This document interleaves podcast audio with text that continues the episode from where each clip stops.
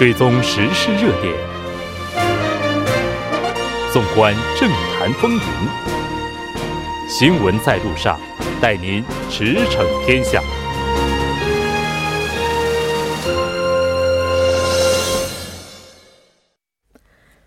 了解最新热点焦点，锁定调频一零点三新闻在路上。在接下来的半个小时，将为您带来此时此刻主要新闻聚焦分析以及数据有话说。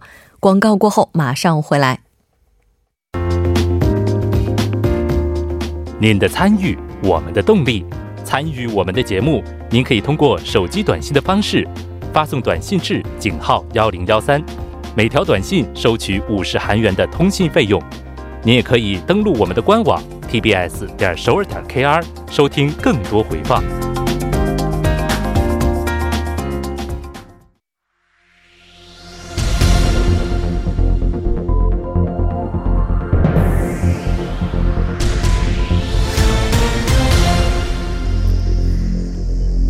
此时此刻，主要新闻。接下来把时间交给新闻播报员司空宽叔，我们稍后再见。下面是本时段新闻。据国际货币基金组织分析，由于中美贸易战，明年的全球 GDP 将减少四千五百亿美元。G20 财长和央行行长会议将于本月八日起在日本福冈举行。国际货币基金组织在会议举办之际做出了上述预测。据分析，明年全球 GDP 将下降百分之零点五。这远远超过南非共和国的经济规模。IMF 总裁拉加德曾在博客上也专门发表文章，表示对中美贸易纠纷深表忧虑。我们的当务之急是解决目前的紧张局势。下一条消息：当地时间五号，俄罗斯总统普京和在莫斯科进行国事访问的中国国家主席习近平召开了首脑会谈。集中探讨国际问题和中俄双边关系发展方案等议题。普京和习近平在当天下午举行了长达三小时的单独会晤及扩大会议，并通过媒体发表了声明。普京在声明中再次强调，除了和平解决韩半岛问题外，别无他法的立场。他还表示，中俄两国对韩半岛局势的评价一致。为了缓和韩半岛紧张局势和加强东北亚地区安全，中俄两国将继续加强合作。下一条消息：昨天，首尔中央地方检察厅就现代汽车涉嫌隐瞒引擎缺陷一案，传唤了前现代起亚汽车品质总管副会长申中云，调查其对召回决定的干预程度等事宜。申中云前副会长在现代汽车已工作三十七年，接连担任了品质总管本部长及社长、副会长等职位。下一条消息：随着中美贸易纷争持续升温，投资者避险情绪日益上升，韩国交易所的黄金价格达到近三年来的最高值。昨天，韩国交易所黄金市场的黄金以五万零四百三三十韩元一克的价格收盘，这比年初的四万六六千两百四十韩元一克上涨了百分之九。特别是在六月四号，一克黄金价格达到了五万零四百六十韩元，这是二零一六年七月以后三年来的最高价格。以上就是本时段新闻。接下来马上为您带来我们今天这一时段的聚焦分析。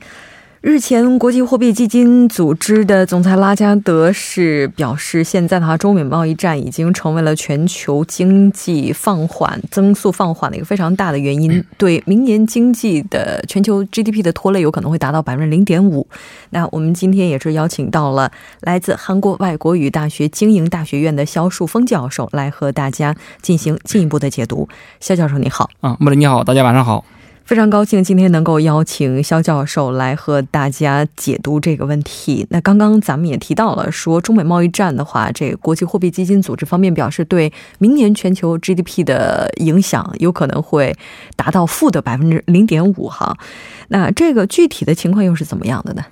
嗯，就是说，其实这个主要是这个那个国际货币基金组织的总裁拉加德，他最近啊介绍了这个 IMF 最近发布的一个报告。嗯，啊，就是说，其实这个人他过去几个月以来一直在这个啊对这个，就是说特朗普这个加征关税引发的这个中美贸易摩擦，给全球经济带来的这个不确定性和这种风险呢。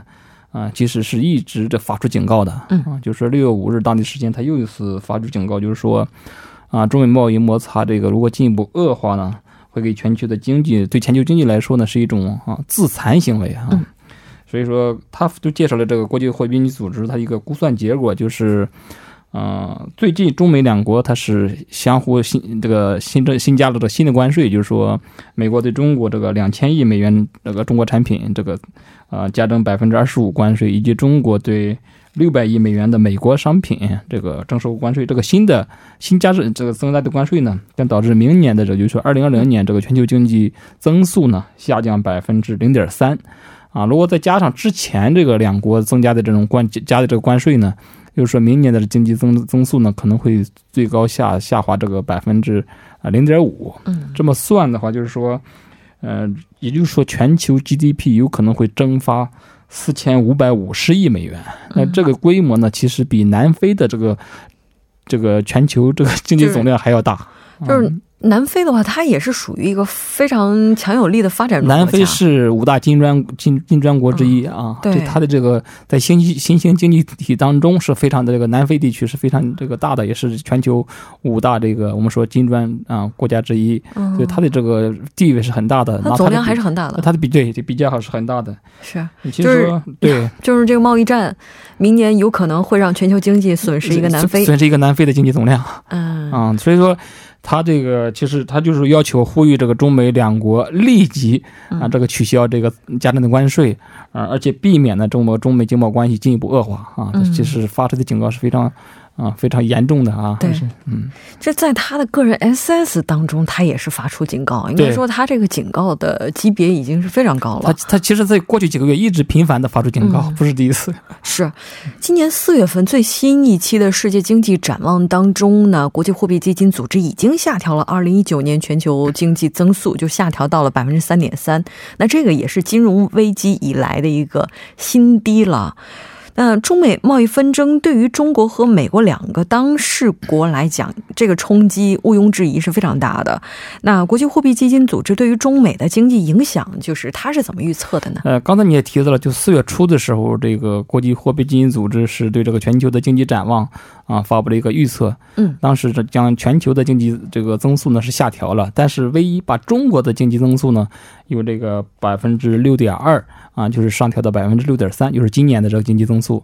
当时四月初的时候是上调了中国的经济增速啊零点一个百分点。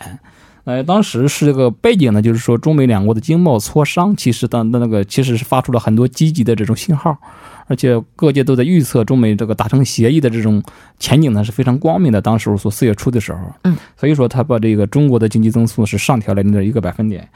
那现在呢，就是六月五日，这个他这这次这个国际货币基金组织的报告当中，将中国的经济增速重新又调回去了，又又由这个六六六点三又重新调到这个百分之六点二，又下调了零点一个百分点。嗯啊，所以为为什么就是最近这个中美这个经贸啊摩擦啊出现了进一步恶化的这种趋势啊，所以说给这个中国的经济这个增速呢可能会带来一定的危害。嗯啊，这是对中国的影响。我们说对美国来说，其实呃。带来的危害也是很大的。我们说，目前这个现在经济全球化这个这个范围啊，还有这个呃这个，其实这个深入这个程度是越来越高。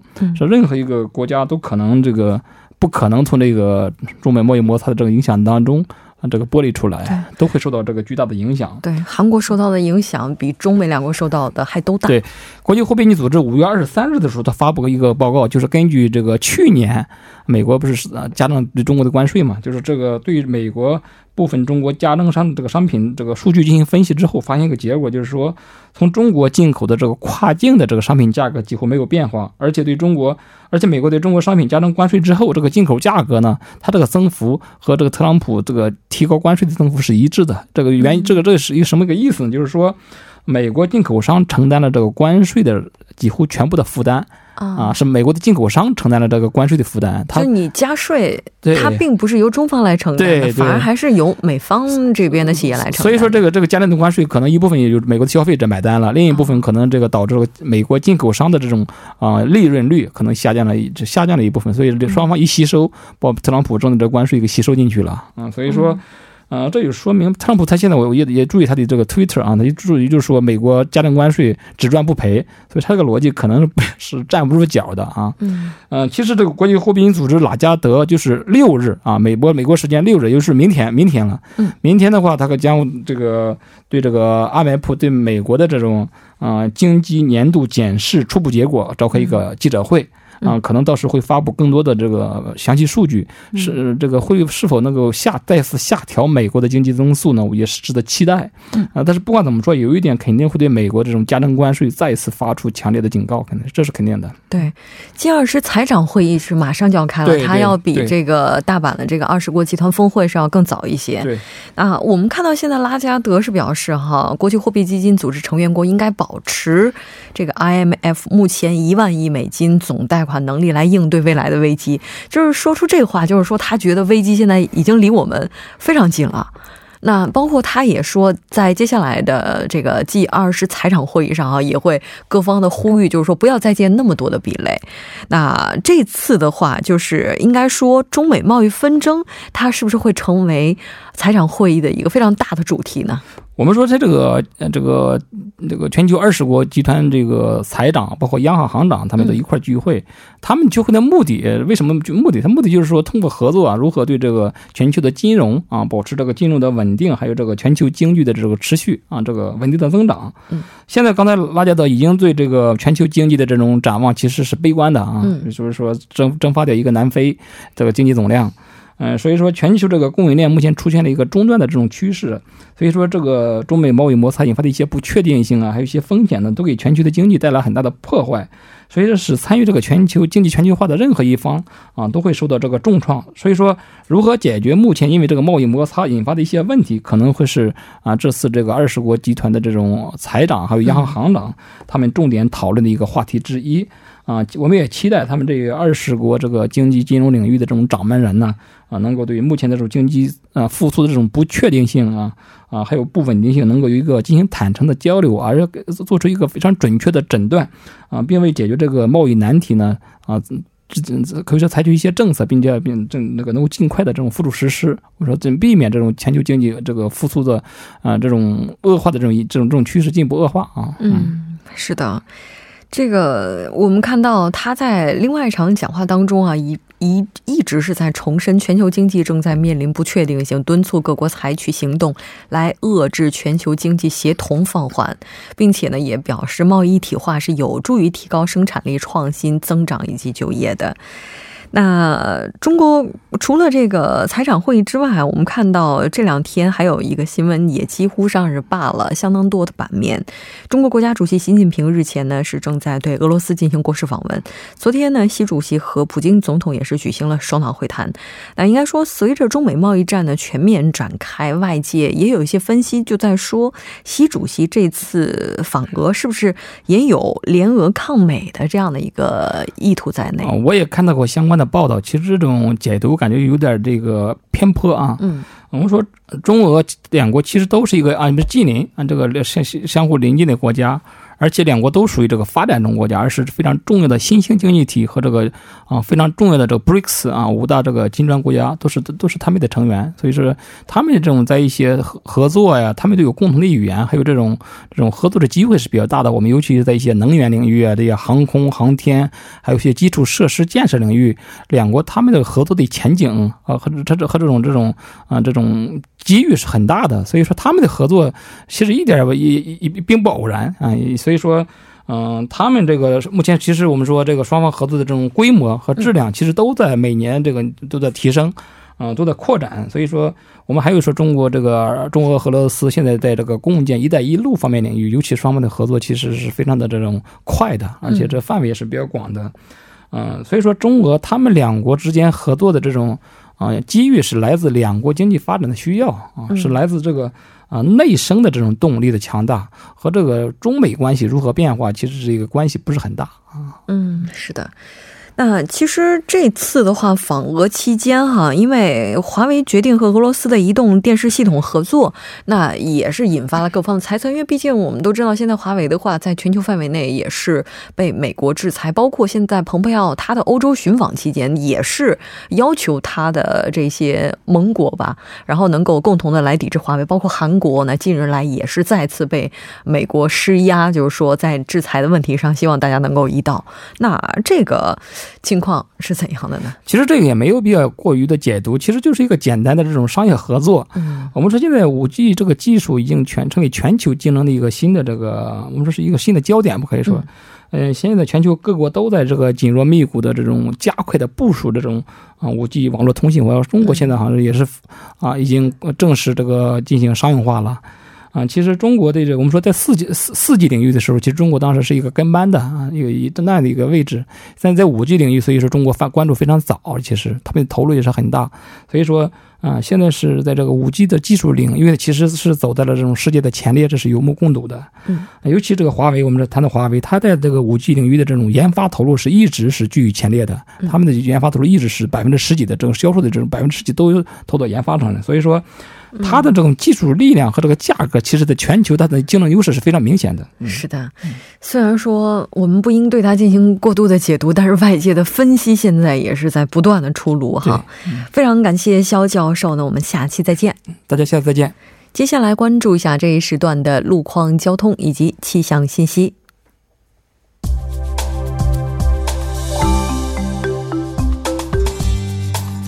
晚间六点四十七分，继续为您带来这一时段的路况和天气播报。我们继续来关注一下目前时段首尔市的实时路况。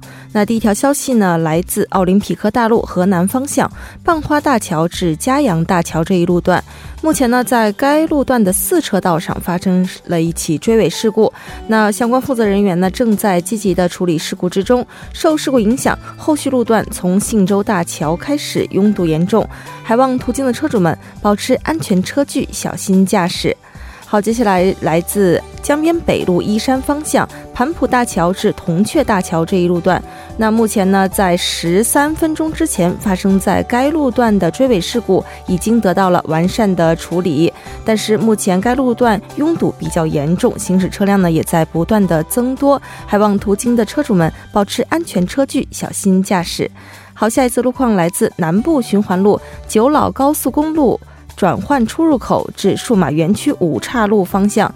那目前呢，在二十三分钟之前发生在该路段下行车道上的追尾事故，也已经得到了完善的处理，下行车道恢复正常通行。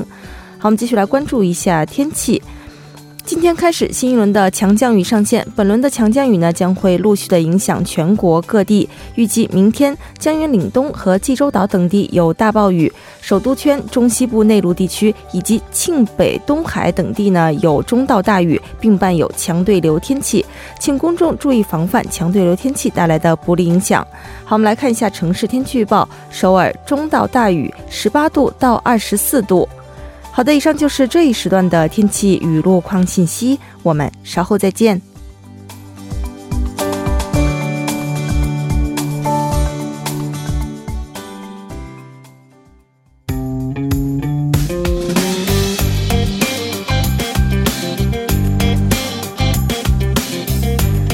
纵览大数据，解读新趋势，数据有话说。接下来马上请出栏目嘉宾葛静怡，静怡你好，你好，木真。非常高兴和您一起来了解咱们今天的数据有话说，依然是先来看一下今天您带来这个数据和什么有关。嗯，好的。那么我们今天啊，一共有三个数据。那么首先呢，照例来看一下文在寅总统最新的支持率。嗯、那民调机构 Real Meter 呢是受到我们 TBS 的委托进行的一个调查结果显示呢，呃，本周文在寅总统的支持率是百分之四十八点二，那么较上一周呢是下滑了零点一个百分点。